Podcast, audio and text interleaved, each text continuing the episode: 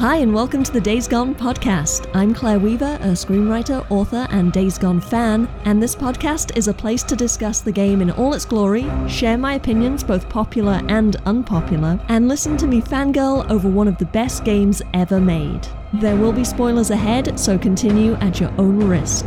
Welcome to the Freak Show. I always enjoy inviting guests onto the podcast, and none more so than the amazing, the incredible, the famous Spornicus Rex. Welcome back. Hello, Days Gone podcast. I'm so happy to be back. How are we doing today? Doing good. How are you? I think it's going to be okay. Bright skies are ahead. Yeah, yeah. Well, okay, so before we get into our topic for today, I want to issue a correction, a mea culpa, for something I said in an earlier episode. Uh oh. it's it's not no one's gonna care because it's about Skizzo, but I need to, you know, cross my T's, dot my I's, uh, and do the double Z. Um, so I, I'd mentioned in a previous episode, I think episode three, but I, I don't fully remember, that I thought Skizzo used to be a lawyer or worked at a law firm. And that was kind of how he had that sort of gift of the gab, that ability to uh, like remember everything that people had said and know how to use it against it against them. I remembered it wrong. Uh, in my recent playthrough, I came across the scene that I was thinking of, and it's when Deacon goes to Sarah's grave and tells her about Skizzo. And how Skizzo has the story about being a gangbanger that Deke doesn't believe a word of. And he thinks that Skizzo is the kind of guy who was a frat boy and went to work in his dad's accounting firm. And that's mm. the hmm. part where I thought he said law firm. So I kind of messed uh, that up. And you call yourself a Skizzo fan? Well, How hang up, you? hang up, hang up, because what's interesting about it, and this is why I wanted to bring it up, because it's, I just, it, it gives a whole new kind of little layer to to to Deacon and to Skizzo and to to everything. What is interesting, aside from me being wrong, is that Deke says that Skizzo is full of crap. But actually, you know, obviously it's the truth. Deke's the one that's making up stories about Skizzo. Jason Spisak told us in episode 11 of the podcast, he told us he confirmed that the gangbanger history is true and yeah. also that Skizzo never had a father figure. So the yeah. idea of Skizzo being the spoiled little rich boy who went to work in his daddy's company, he doesn't even have a fucking daddy, you know? Yeah. It's, he he is from a rough background. Yeah. Now, of course, we do find that collectible, that card from his grandparents congratulating him on graduating. Yeah. And uh, we don't know if it's high school or college, but either way, he was obviously on the right track for a while. So my theory, my my kind of head canon, is his parents weren't in the picture, or definitely not his dad. And maybe he was raised by his grandparents and mm-hmm. they kept him on the straight and narrow. And they were total helicopter parents, yeah. Maybe or maybe just supportive and, and like sweet grandparents, like maybe spoiled him a little bit, which would kind yeah. of explain a lot. But then maybe sometime after he graduated, they passed away and he went off the rails. Mm, okay. Yeah, that's possible. And there's one of the missions, Deke tells a story about his dad. He says, When I was a kid, we found a rat's nest beneath our shed. My old man tells me to go get the hose. You know what he said to me? I'll never forget what he said. The best way to deal with rats is to drown them. Now, side note, that's actually a true story from John Garvin's childhood, the writer of Days Gone. Oh, wow. Okay. He, just, he confirmed that on Twitter. Um, but what that tells us is that Skizzo and Deacon are actually not so dissimilar. They hmm. both have poor father figures and both have lived a life of crime. And I wondered if that was the reason why there's so much animosity between them, is because they're kind of alike in terms of their start point in life. And it's only hmm. because of their moral code that they ended up on different paths. Okay. That's my theory. that is interesting. I mean, I, I, honestly, I see them as total opposites because, you know, Skizzo is the kind of guy who will take any advantage that he can, you know, anything he can turn to his advantage and to your disadvantage, uh, you know, anything he can use against you to get ahead. Where Deacon is the guy who, if you're someone that he gives a shit about, he will never betray you. And and even Skizzo, he doesn't give a fuck about Skizzo, but he would never stab him in the back. He would have never done something to betray Skizzo. He would have you know, if he decided to ruin Skizzo's day, he would have been very upfront about it. Like, well, he, he does. He Yeah, well, throat, yes, but he does it from the front. yeah, exactly. He doesn't come up and stab him in the back like Skizzo would. He, you know, he doesn't use subterfuge and lies and deceit. Right. He comes at you head on and deals with the problem head on. So, I, I honestly, I think they're total opposites. Yeah, but I think they're the. I think they have similarities. It's how they, Okay. how they bring, how the rest of their personality uh, is brought into that. How they react to that. Yeah, You know how they choose to take action, eh, like you say, in, in two very different ways. It's it's kind of Yeah. like an ethical code or moral code or a learned way of behaving. You Yeah. know, it's like they've just been taught differently because obviously, you know, Skizzo goes and joins a gang and Deacon goes and joins the army. Yeah. I don't know if you could get more dissimilar than that. Although that said, the structure. Yeah, the structure, very, very many gangs have a paramilitary structure. the idea of loyalty, well the chain of command and the, the you know they have a chain of command and they have you know a loyalty to an ideal a uh, a code of ethics hmm and even standard operating procedure just like they would in the military you know so it, it can some some gangs can be very rigidly structured just like the military Yeah. so yeah that is another similarity now that you mention it yeah Interesting.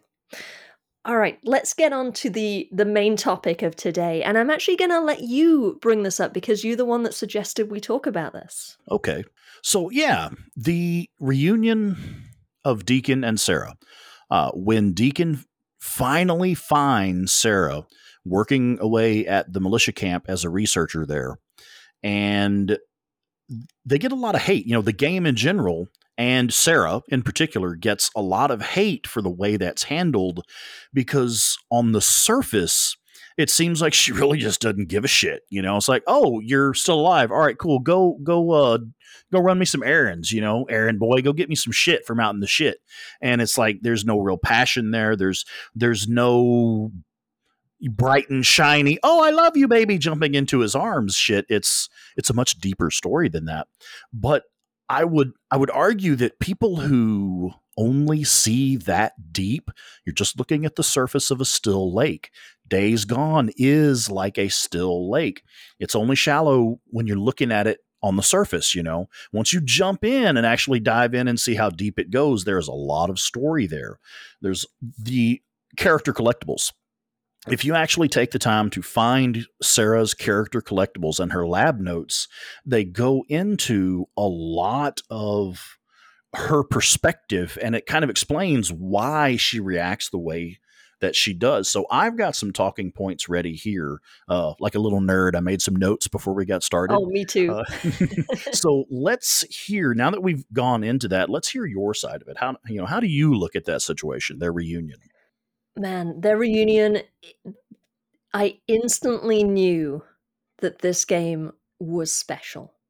I fucking loved it. My first reaction, because up until that point, you know, you've been worrying like, is he going to find her? Is she dead? And, and you know, you kind of know, obviously, they're not going to build up to this and then be like, oh, no, sorry, she died two years ago, whatever. like, you know, he's going to find her at a certain Yeah. point in the game. So I was wondering how it was going to play out.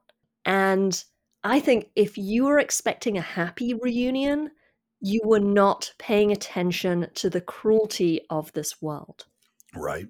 Yeah. This is not a romantic ending. It's not a game that has a romantic ending. It still doesn't have a romantic ending right at the end. I mean, it's it, it's a happy ending ish, but Yeah. it's not. Well- it, it doesn't really feel um, fine and and light and fluffy. It, it's Right. everything is tinged with with blood and pain and trauma. The entire story is about blood and pain and trauma. If you think you're just going to roll up to the militia and be like, "Oh, hey, babe," and she's like, "Hey, I missed you. Let's go have sex," like, no, what the fuck, no. And when they delivered on the reunion, and and I want to get into the acting and the the tiny little nuances of that scene. I want to get into that in a minute. But just in general, that scene where they meet, I was like, this is perfect. This is what this is what we deserve and also Brilliant. what makes sense. Yes, brilliant. It makes total sense. And then I go on Reddit and everyone's like, "Ugh, Sarah's a fucking bitch. And she, you know, I'd have just left her there. When she says, fine, leave, I'd be like, fine, bitch. And just, like, no, what what game were you playing? Like, yeah, what, right. What, what fucking world do you even live in? yeah, and I'm sorry to like anyone listening to this who who's pr- disagreeing with me, but I I just I don't get it. I don't get how you can watch the story unfold and think that it's just going to be a happy kiss kiss, I've missed you. We're all good. Let's escape the militia and run off into the sunset and be fine. Yeah. And it, it does Sarah a disservice as well because she's Sure. just not a plot device. She's a real person. She has a whole bunch of shit going on. And the whole, I, I think people just gloss over what she is trying to achieve with the militia. Yeah. She's looking for a cure. I'm sorry, I'm rambling, but No, we can get into that in a second. Yeah, I just, I, I think it, it, people overlook her point of view. And they're just like, oh, Deacon wants his wife. Here's his wife. Wait, he can't have her? What the fuck? Yeah. Yeah, it's it you know, it seems like it's that perspective of people who are used to instant gratification, you know? It's Mhm. like, you know, I, I want what I want, I want it right now, and that's that's all that's gonna do. But I, I think that the people I agree with you completely. And I think that a lot of the people who feel that way and have that first reaction, they're most likely people who've not taken the time to go into the collectibles and Sarah's lab notes and they haven't taken the time to go find the in-game materials that give you her perspective so that you understand her perspective more. I don't even think you need to do that. I mean, certainly at the beginning, you don't have access. Yeah, that to very first meeting, you know, it's like, whoa, that wow, she was she was being kind of a bitch. What's really going on here? Was my thought. You know, what's really going on here? She's not being a bitch though, and I'm gonna I'm gonna Mm. break it down for you. I want to play the scene, and I want to break out exactly what's happening. But I don't want to interrupt your thoughts. Sorry, you were going somewhere. Uh, no, I've already forgotten. Okay, I'm sorry, I interrupted. Can I play the the reunion scene? Sure, let's do it. Matt, I can't do this if I have to do my own supply runs. I got it covered. Lieutenant Whitaker, this is Corporal St. John. He's a new member of Courie's unit. He's got some experience out in the shit. Read this. What? Read this. I mean, you can read, can't you? Active ingredients chloroform, aterpenol, benzyl alcohol, ethyl acetate. Good enough. When can he start? Ah, I'll leave you to it. Carry on, Lieutenant. Okay, I'm going to pause it there because I want to talk about what just happened. I mean, obviously, there's a certain element of physical acting that's going on that we can't hear on the podcast. The first thing is is the look on her face when she sees Deacon. She is shocked and like in disbelief. And the very first thing she does is she glances over at the colonel Mhm. and realizes, I have to hide this. Yeah, I've got to cause a distraction. Yeah. And what she does is she she you know shoves the the bottle in Deke's hands and says, "Read this." It's a misdirection. She's immediately coming up with a cover story, or not even cover story, just covering the idea that they know each other. That they, there's a moment happening here, and she's like, "Fuck! I can't let him know that there's a moment happening. I have to just stick to the script of I'm barking orders. He's just a grunt." hmm And Deacon, you know, he Taken aback. He's- yeah. he's taken aback. He's he's kind of a little slow on the uptake, but he's also in shock because he wasn't expecting to walk in and see her, though he has had about a 30 second head start on her. But he very quickly realizes to play along. And I think that's something that that people maybe don't realize is that He's no dummy. he's yeah. Leave us.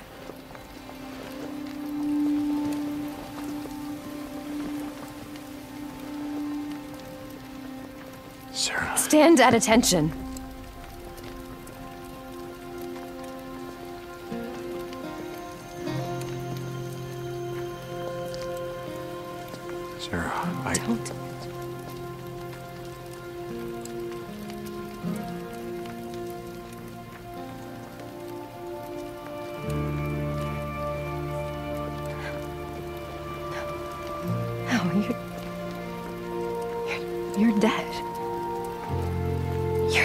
You're. You're dead. You're, you're supposed to be dead. Hey, hey, hey. You're dead. It's okay. You're dead. I'm right here.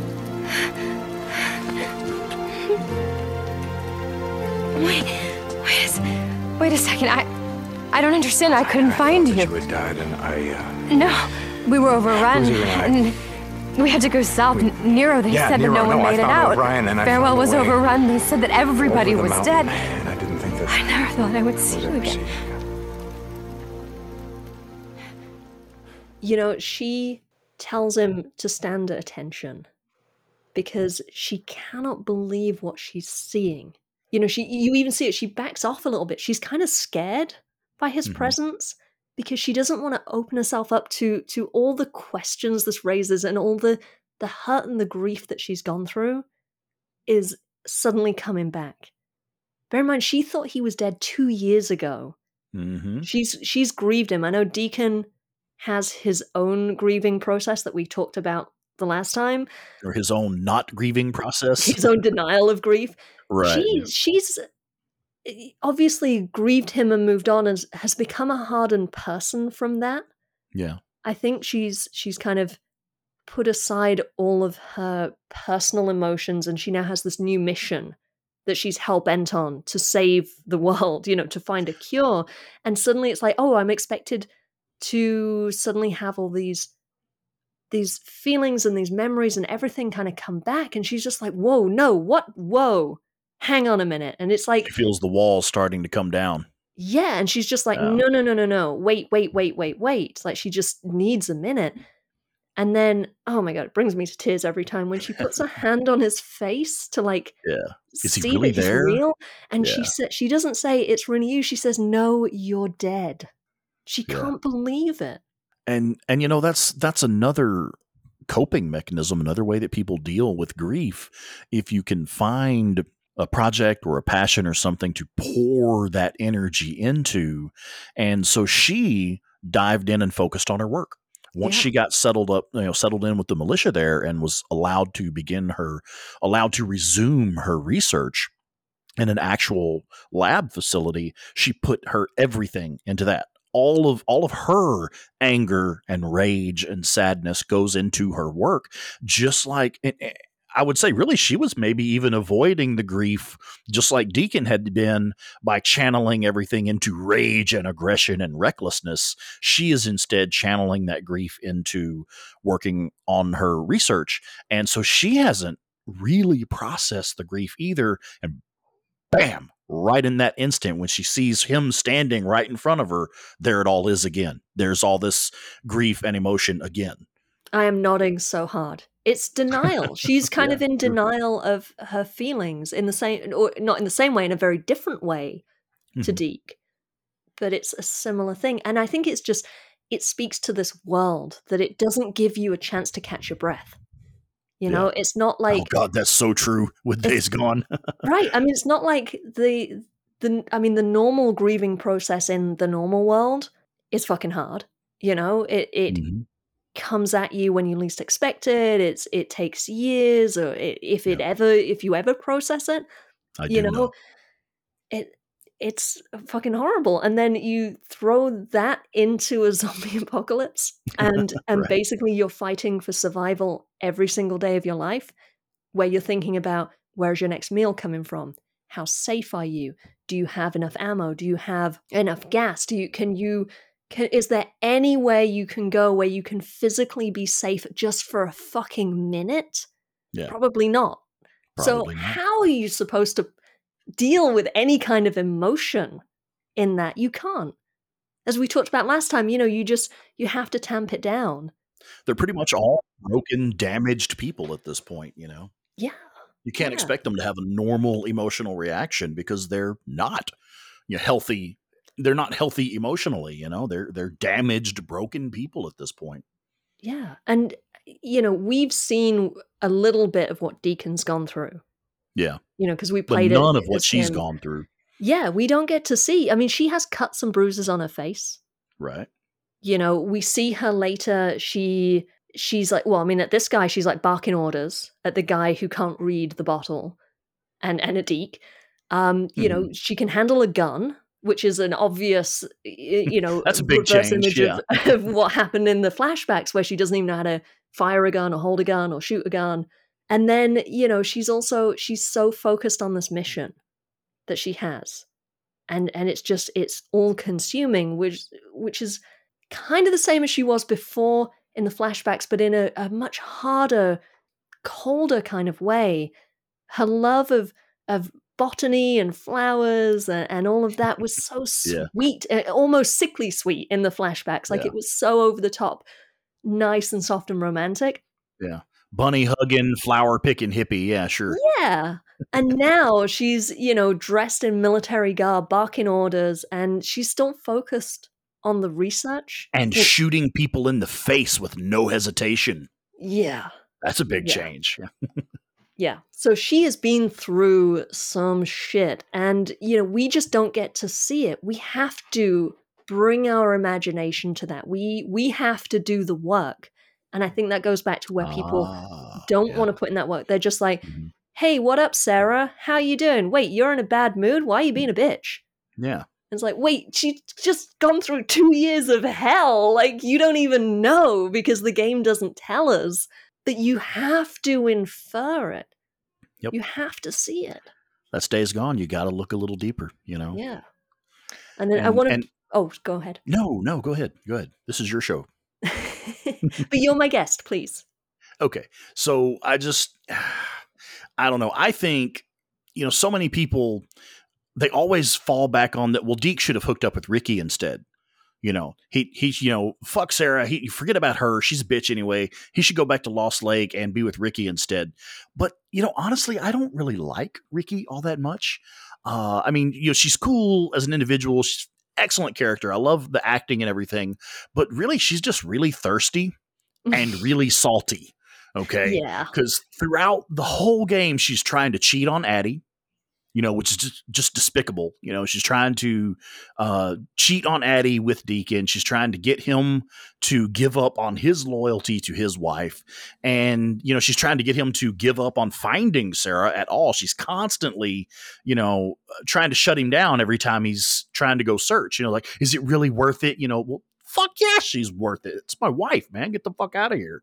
But anyway, so you know how sometimes you you have that one friend and they're with somebody that you just can't stand the person they're with, but they're madly in love with that person and they're really not trying to hear anything bad about them. So it, it's not about what we want for Deacon. It's about Deacon wanting to be with the person that makes him happy. It's it's not about what we want. It's Yeah. about what they want. hmm So that's just another perspective to me when I when I see people crying about, oh, Sarah's such a bitch. You know, she's so cold. You know, you should go be with Ricky instead. No, no, man, it doesn't work that way. I think in Ricky's defense, though, you, I, I have a slightly different perspective. Um, she is, from my memory, she, I don't know if she, how much she's trying to dissuade him from following the clues about Sarah. Um, but certainly earlier on, before he even like talks to her about that, or before he knows anything about the fact that she might still be alive, Ricky is. I mean, short there's the cheating on Addie. She says they have an open relationship. Who knows how true that is? Obviously, Addie doesn't It's agree not. with that. It's not. yeah. um, that's a separate issue. But in terms of what she's doing for Deke, is similar to what Boozer's doing for him in that trying to get him to see you need to move on from this. Like, you know, we talked about this in the last episode that sure, everyone grieves at their own rate, but Deacon needs to pick up the pace because his grief or his inability to process it is destroying him and destroying the people around him. So it's almost Yeah. like she's saying, okay, I'm getting something out of this too, but like, hey, let's hook up and you'll feel a lot better. Yeah, yeah, yeah. You know, you give a little to get a little, you know? Yeah. She's taking one for the team, you know, she's yeah, yeah, surely. Yeah, you know, that, that's all it is.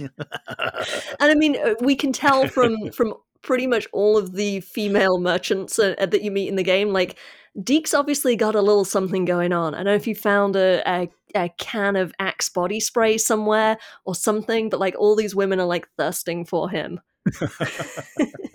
yeah, yeah. I mean, he's kind of hot, you know. I mean, come on now. Let's let's not kid ourselves here. I mean, kind of, but and he's got Sam Witwer's voice too, though. I mean, there, there's a lot to be said for a sexy voice, right? I'm definitely. Um, I I remember saying to my husband when I was in the the first you know few hours of playing the game that this is before I knew how how much I was going to become obsessed with this game. And it, I think it was like when you still just have Tucker and Copeland's camps, and I'm you know just driving around the motorbike, and I remember saying to my husband like. I'm enjoying this game. It's fun, but you know, I'm really trying to crush on the main guy, and it's just not happening. Because I really did what. Because he's, I mean, he's my type. Uh, just uh, in case, you know, I think he's a lot of people's type, but yeah, he's yeah. definitely my type. But there was just something about it that didn't kind of do it for me. And it was kind He's of like, got kind of a, a Neanderthal brow, which which Sam Witwer does not. You know, yeah, Sam Witwer does not. That's that's just Deacon uh, Right. Deacon's animation or whatever. He's got a bit of a Neanderthal brow. Yeah. Do you want to know what it was though? Well, This is so funny. So the point at which I really started to get invested in the game was when he gets to Lost Lake. And, you know, I think that's in part because of all the characters and the story and everything starts to pick up and it starts to have this nuance and this depth to it. But you know what else happens when he gets to Lost Lake? What's that? He shaves. yeah, he kind of cleans up a little bit. He Yeah, yeah, a right. little bit. I don't do beards. The beard thing, I think, was the Ah, turn off. I think the little okay. light stubble, that was what Yeah. got me. I was like, Okay, okay, yeah, okay, yeah. now you can come in my bunk. Now, now, see, being the guy, I literally never even looked at that, you know, and literally just, I mean, it was, I thought it was funny because he knew Ricky was going to be there, or maybe it's Mhm. because he knew Blair was going to be there. He was Does like, he "Hey, know I, Blair though? From I, I think they do. Uh, she knows him. Yeah, she knows him. wait, how uh, much you said? I think they do. How much is I think they do, and how much is I think they do? no, I, I I think she's crushing on him, and it doesn't go any further than that because because Deacon, no other women really exist Right. for him as a woman, you know. And that's Uh, also so fucking hot. That bad boy that isn't you that just want to help him heal Yeah. and you want to fix him, and but he won't let Mhm. you. Oh. He won't let you, yeah, because he's he's just so loyalty. He's so loyal. He's not going to let anybody else in. But yeah, I thought it was funny. I, I found it comical myself in, in in a you know positive way that he kind of spiffied up a little bit before he went in because you know either because he knew Ricky was there or because he knew Blair was there. Either one or both. Shit, I don't know. Wait, doesn't it happen when he's gonna sneak in? Ah, you are absolutely fucking right. Yeah. He's well, I think his I think in the back of his mind he knew, you know, he knew he was going to Yeah. have to have some interaction with them or I don't know, maybe, you know, shaving the beard off helped him be more stealthy. I I don't know. It's yeah, cuts down on the rustling in the bushes. I don't know. Yeah, yeah, that, that's our story. We're sticking to it. Yeah. I want to go back to the reunion scene because there was a couple more things I wanted to bring up about it. Absolutely. Yeah, me too. Skipping forward to when he says that he wants to take her out of there, and she Mhm. tells him she can't leave, Right. and he's like, "Oh, what? They holding you against their will?" His first reaction, yeah. Are they holding Yeah. you? Let fuck that. You know, we are getting out of here. And she's like, no, no. You know that. Yeah, she doesn't want to go because she's working on something. She's working on something. Now, he's a soldier. He, you know, previously had signed up to the, the military and fought and come out the other side of that. This is her opportunity to sign up for a cause and fight for a cause. She truly believes it's a, a mission that supersedes everything else. Yeah, it's, it's like absolutely. he's he, he's come out a jaded you know veteran uh, with ptsd and he and he almost forgets that that she hasn't gone through that and like Yeah. she's still the kind of optimistic idealist Idealistic bright-eyed young soldier recruit. thinks thinks we're going to win the war and change the world. this is a war we can win that's what she says exactly. Yeah. Yeah. You're right. and he's Yeah. just like obviously with what he's been through he's like no war is, is winnable I was in the army. I hated every minute of it, and Yeah. you know, and that's his perspective. Yeah. yeah and he knows that even if you technically win a war there's still sacrifice and loss and Yeah. death so it's not really winning um so it's just a difference in their points of view and then she asks him to stay and help and she promises that after she's done they can go wherever he wants and it's Deacon who shuts down, salutes, and calls her ma'am. Mm, yeah. You watch it, he's just like he's he's turned off at that point. He's not listening to her. And the Mm. body language, oh Yeah. my god, Yeah. the body language. She is yearning to connect with him and he's the one that's pulling back. He pulls away first, he turns around first. He has his head down. She holds on to the clipboard and he just tries to take it and go. Yeah. It's it just it yeah. speaks volumes if you just stop and look and pay attention and think about where they're at and what they're going through. So I I find it ironic that I'm in this situation, but I guess I kind of have to defend some of those naysayers who say she's just being a bitch because you know, guys, we we really don't read body language that well in general. You know, And I think that's what's happening here. I think Deacon isn't reading it right. I think he is he's guilty of of this and and you know and yeah, not to say oh Sarah is absolved of all blame um because she should just fucking say like Yeah. hey I mean, but it- in the moment it's, it's like it's a four minute them, yeah. scene you know they're trying to process Mm, everything Mhm. Yeah. that's what makes the game worth you know you keep playing because it then becomes about them reconnecting it's not in a scene it is in 10 scenes and missions and you know the all the collectibles and the the logs that she leaves the the field notes all of that it's building towards because if this were real you would not just have a reunion moment and be like yeah we're fine Yeah. it would take time hmm Yeah, I, I think it's really fantastic to that we, you know, myself and other members who are experiencing this podcast as the audience. I think it's really fantastic to get the female perspective on it because you know even I I get what's going on. I was able to see deep enough, and I I explored the backstory stuff deep enough that you know I get it. I, I fully realize it's it's a ser- it's a heavy fucking moment, you know. Uh, but I still think it's there's still you're bringing up things that like I, I didn't really see that you know the the depth of the body language and stuff I didn't really catch all that uh, the first time you Yeah. know so I, I think it's really fantastic to get that female perspective on that because it's it's definitely there to be seen if you're looking for it you know Mhm. And it just again goes to show how incredible the acting is, as well as the script and the story and everything. It's like they really sell it not just through the words, the body Right. language sells it as well. The body language is telling a story. So there's another scene, I, I forget exactly where it falls, but it's, you know, just after this, where they're talking again. It might be the next time they get to talk. And uh, they're kind of having an argument. And what struck me when I watched it is that it, it plays exactly like a real couple's fight, where they're just, I said this before, they're just kind of like not in sync. You know, like he calls her work bullshit. And it's not, he oh, doesn't Oh, mean it's yeah, he bullshit, doesn't but mean he, it yeah. But you can't get those words back. You can't get those words back once they're out yeah. It's exactly why, like when you're married and you have a fight, but it's amplified because they've both been dead to the other person for two years and they're in a zombie apocalypse, but it plays exactly like a real couple's fight. And oh, that line when he says he spent two years out in the shit killing freaks, so close he can smell the flesh rotting between their teeth. hmm She hasn't thought about that. This is on her. Yeah. He hasn't thought about what she's been doing. She hasn't thought about what he's been doing. She hasn't been out there. not He's like still- that yeah Not like that. No. And and he is a new person. He's changed because of that.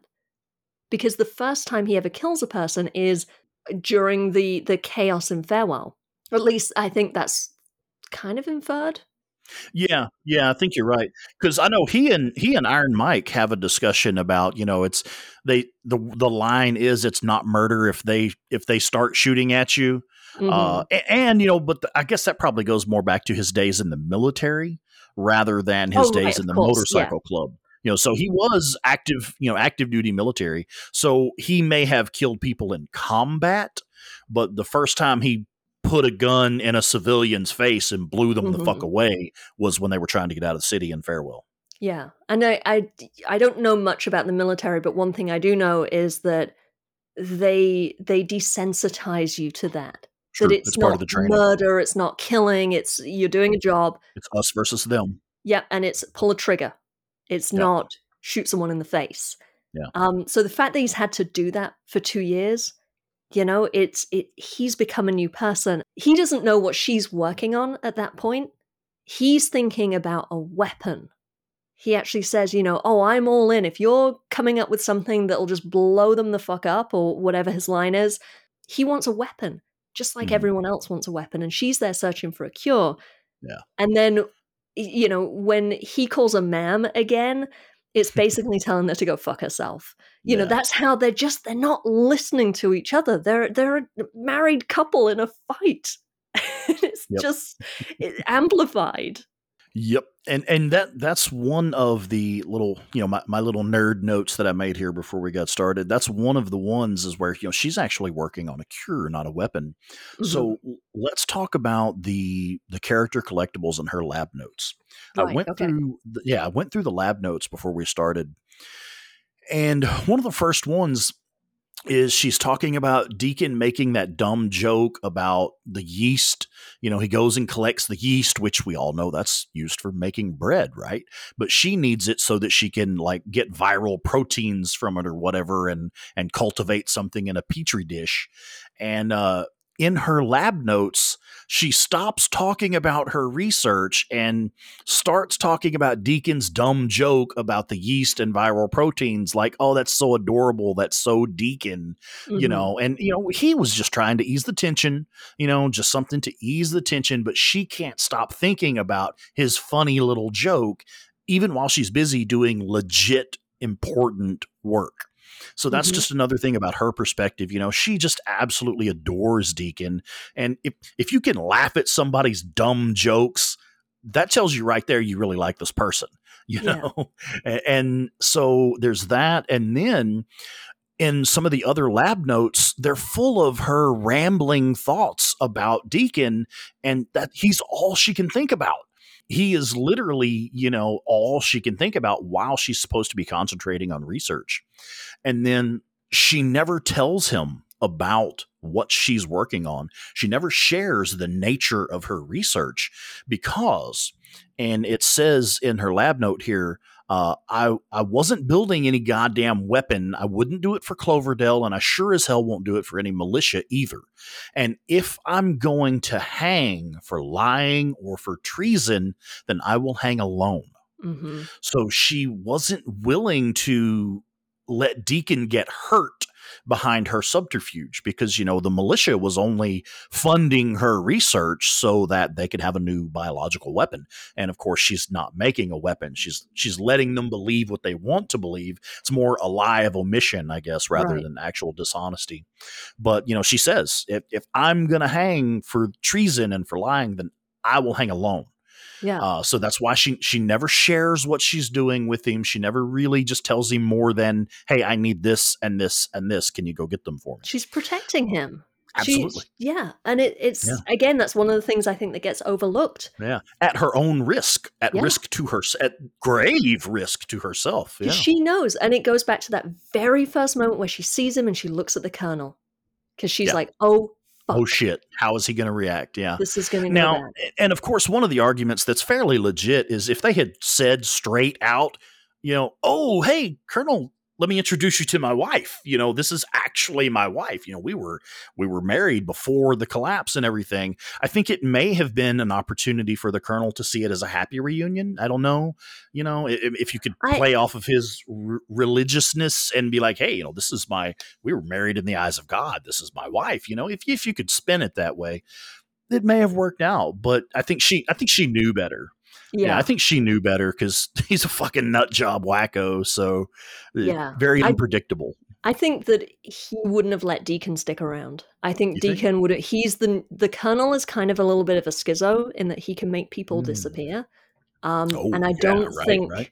I don't think he would have allowed it because Sarah, at that moment, when she's still air quotes working on a weapon, he and uh, Weaver's weapon isn't any further along. hmm So she's Sarah just a valuable resource Is at a that valuable point. resource resource, and it's like, well, I'm not gonna let you get distracted. So I think Deacon would have been disappeared. Yeah. And also, Yeah. You're probably in- right. Yeah. in that moment they're they're processing so much and i've i've had not to get too deep but i've had like bad things happen to me that when you when you go through a traumatic event and then you come face to face with someone who has no idea what you've just gone through you Mhm. put on a brave face Right. you don't you Oh, can't, I'm it's fine, so yeah. hard to say oh my god this terrible thing literally just happened to me because you're like oh when i see this person i go hi how are you and then once you said hi how are you it's like well how do you say oh fuck no i just you know this this traumatic event just happened Yeah. it's like this weird kind of disconnect in your brain so she is mm-hmm. like i am in military mode here's deacon what the fuck but i'm still in military mode because the colonel's here i have to keep doing what i do which is you know yell at the grunt um, Yeah. and, and be focused on my work She's got to be the lieutenant. Yeah. it would it's just too much for the human brain to process how to navigate such a unique moment so that's that's my theory on on kind of why that scene played out how it did Yeah. It's another one of those situations that it could not have played out any other way. yeah Yeah. Realistically. Yeah. So she also mentions one of her uh, lab notes. She mentions that she went to his barracks. oh that bit But he was sleeping. heart. So she actually goes in the middle of the night to reconnect with her husband, Mhm. uh, but he was sleeping. And so it's like, well, why would she be going to his barracks in the middle of the night? Hmm. You know, she was trying to reconnect with her husband. Yeah. But I, I, I put this to you since you don't rest in the game, you don't Mhm. allow Deacon to go to his bunk and sleep he ever. never sleeps deacon you does are keeping him from spending time with his wife, ma'am. Well, when I heard that, I was like, "Wait, Deacon was never in his barracks. What are you? Ta- I didn't know where they were. I'm like, he has Yeah, barracks. not in my playthrough, he wasn't. he just rides his bike all night. What are you talking about? but yeah, when I when I heard that bit, I was like, "Oh my god!" Like she did. She's there's so many little pieces of evidence that she is trying to connect with him, Yep. and each time he turns her down. uh, But then he tries to connect with her with his humor, and she just she's always had that history of not quite getting his humor on the first Yeah, go right. around and now it's like she's you know he tries to whip out a funny one liner and she's just like doesn't get it and then it can't because they're in an awkward place it can't seg into oh ha ha i didn't realize you were kidding let's have a Mm, bit of a laugh about it it segs into that's just put me in a pissy mood because Oh, you're yeah. joking and i'm not in a joking mood and it just goes back to that thing of when you're when you're with someone and you're in a long-term relationship and then you just you have those moments where one of you's just kind of pissy you know and the other person just Right. rubs you the wrong way Nothing is going to make it better. Yep. and then they try to make a gonna joke and it's like do you not realize that i'm in a pissy mood you just made it 10,000 times worse like that's, that's what's happening Yep. i tell you what though the scene in which she gives him the requisition order that has the oh, note Oh, with the on note it. on it. Yeah, I sure. never stopped loving you. Oh my god. That broke my heart. That was just like, oh, finally, finally, they're coming together. Well, I mean, you know, sometimes that's how it is with guys. You have to literally write it out with it the out. crayon. You know, you just you just have to write it out with the crayon, and and like, and then he's oh okay. Here's your sign. You know, okay, Yeah. gotcha. Oh. The whole storyline for me is what makes this game so special. And when people on Reddit, and I have to restrain myself sometimes, but when people are like, I don't get it, I'm like, what fucking game were you playing? hmm that you didn't get that. I mean, Pocket sure, you may not you may not get the nuances of it, you know, because we've played this game multiple times and I've watched these cutscenes multiple Yeah. times and I started a podcast where I talk about this multiple times. But in all fairness, you know, we kind of picked up on that shit the first time. you Yeah. know, I got like at least 70% least part of of it. Yeah. it's why I love the game. Yep. Speaking of loving the game, you mentioned that you had uh, a little side topic you wanted to talk about. You described it as the soul crushing emptiness that comes after finishing a playthrough of Days Gone. Yes, yes. Now, I don't know that we have time to explore that black hole uh, in this episode, but yeah, it's when you finish, I mean, I guess we're at the end of the game, you know, toward the ending segment of the game where Deacon and Sarah actually reunite and everything. So after that, after you complete the story and you're done with your playthrough, what do you play next? What do you do with your life next? You know, it's it's it's like that feeling of like if you ever read about the first astronauts to walk on the moon, hmm when they came back to Earth, they all went through depression they all experience depression because it's like this is the magnum opus of my life. You're never going to mm-hmm. top that ceiling. Yeah. you know there's nothing else that's ever going to be interesting and fascinating and fun after this because there's nothing else that compares. And now of course it's just a fucking video game. It's not that serious but it compares at least because as far as other video games what do you play next what can you possibly play that is as deep, as nuanced, as such a well told story that's not bashing you in the head with a hammer, making you, you know, trying to tell you what's wrong and what's right. You Mhm. know, it's it's a deep, nuanced story that's fun to play. What else are you going to play after that? I, I mean, I'm honestly curious because I haven't found anything that, that pulls me in like that. Well, I, you know, I have an answer if you if you're actually genuinely asking me the question or you're asking. yeah, absolutely, yeah. I mean, my answer is New Game Plus. More days gone. Days Gone again. Like, why? Why do you need to play anything else? Uh, Just New Game Plus. that is the correct answer. Tell the lady what she's won, Bob. I win a washing machine. right. Yeah, I, I have not answered that question. I mean, what No. I did when I finished the game is I, I stuck with it after the credits roll because obviously, you know, we both know there's a lot more still to do.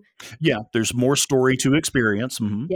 But it does it it it actually has a nice little way of kind of easing you out because a lot of games it's like and roll credits, the end, goodbye, and Yep, it kicks you out. Yeah. kind of like exiting a, a strip club at at noon, and you know Yeah, you go right. out and it's like After last call, and- yeah.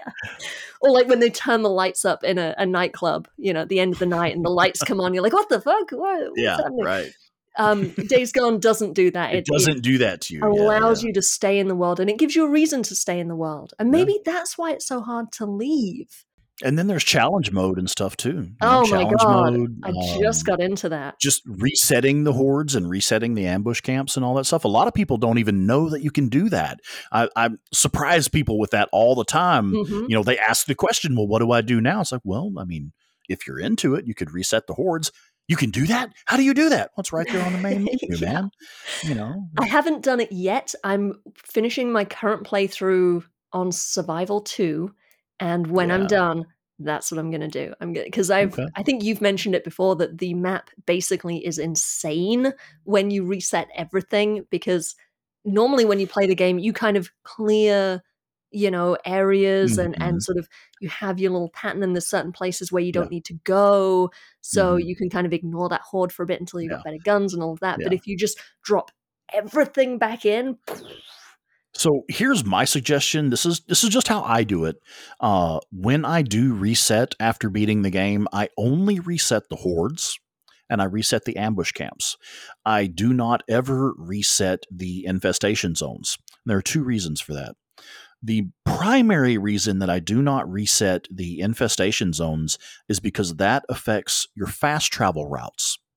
Uh, you then have to go in and reopen those fast travel wait wait routes. wait wait i'm going to interrupt you so you sleep and you fast travel fucking cheater you're I taking the shortcut I mean, I I guess you know, give me my twenty lashes with the cat of nine tails now because it's I'm guilty as charged, you know. but uh, but yeah, um, I do sleep and I do fast travel. Now, fast travel I don't use a lot. Like like I say, that's only one reason uh, for why I don't reset the infestation zones. I don't fast travel a lot, primarily only. Let's say it, it's late, I'm short on time, and I just want to knock out a few objectives. I'll use fast travel uh, or if I'm just hopping around to my hidden loot locations that I've, you know I've made the videos about all the locations where you can pick up loot that's ready to be used. Uh, if I'm just hopping around making a circuit to those hidden loot locations, I'll fast travel. Um, so I don't use it a lot, but it has specific uses, uh, specific instances for when I do use it. The second reason that I don't like to reset the infestation zones, and you're you're probably gonna you know bust out the cat of nine tails for this one too. I fucking hate the crossbow, and the crossbow is the best way to burn out the freaker nest is with the you crossbow. have to use the crossbow just it's because the it's the best way. way.